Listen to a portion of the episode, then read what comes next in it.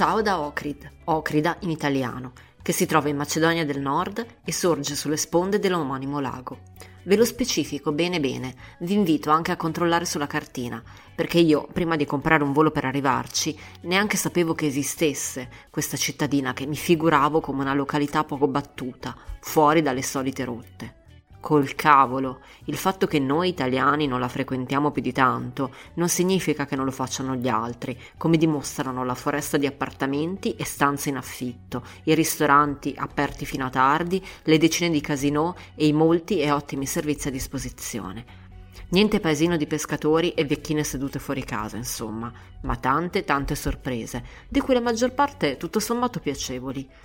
Da qui, dalla perla nascosta, che tanto nascosta poi non è, vi mando una nuova cartolina.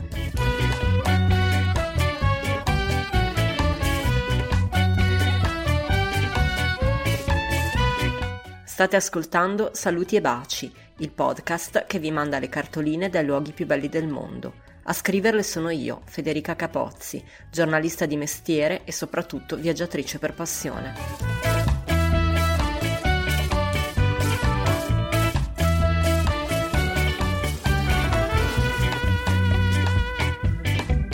Nell'antichità Ocrida fu prima abitata dalle popolazioni illiriche, poi colonizzata dai greci e dai romani. A quei tempi si chiamava Licnidos, città della luce, e mai nome fu più azzeccato. Oggi come ieri, a Ocrida la luce è sorprendente. Il sole, che io e Giorgio troviamo ancora pieno e caldo a fine ottobre, anche se poi la sera si scende a 5 gradi e si congela, il sole, dicevo, incendia il paesaggio, i colori del lago, dei boschi dei canneti sono talmente saturi che sembra che la natura abbia giocato con i filtri di Instagram. L'autunno è bello da star male e non so dirlo meglio di così, perché ha una sensazione fisica, travolgente, uno schiaffo di gialli, di rossi e di ocra che mozza il fiato come un colpo violento allo sterno. Ocrida è patrimonio UNESCO dal 1979. È piccola, ma non ci si annoia. Ci sono le viette con le case ottomane, innumerevoli chiese ortodosse, pare che in epoca medievale ce ne fossero 365, come i giorni dell'anno, la fortezza di Samuel, il laboratorio della carta fatta a mano, i punti panoramici, le barchette sul lago, al tramonto si sale su a Sveti Jovan Caneo, e scusatemi se sto sbagliando la pronuncia, ma io il macedone non lo mastico, e si domina il mondo. Con un'auto o un bus e tanta pazienza si raggiungono la Bay of Bones, ricostruzione di un villaggio neolitico su palafitte, il monastero di St. Naum con i suoi bellissimi affreschi, quasi al confine con l'Albania, e volendo anche Verciani, un paesello che nel 1991, per qualche anno, si autoproclamò Repubblica Indipendente, dove oggi si va giusto per il carnevale, per le sorgenti e per un ristorante piuttosto famoso che ovviamente noi troviamo chiuso. Per la serie E falli due passi, io e Giorgio li facciamo al Parco Nazionale Galicica, in due ore di salita e bestemmie, più altre due di discesa e imprecazioni, tra boschi fatati e gole rocciose, conquistiamo la cima del Monte Magaro a 2255 metri per goderci il vento gelido e una vista meravigliosa sui laghi Ocrid e Prespa.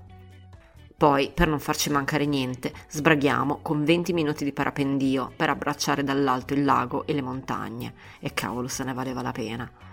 Ci fermiamo solo per dormire e per mangiare, certo, perché in Macedonia del Nord si mangia tanto, bene e a poco prezzo. La cucina è varia e ricca di influenze dei paesi limitrofi.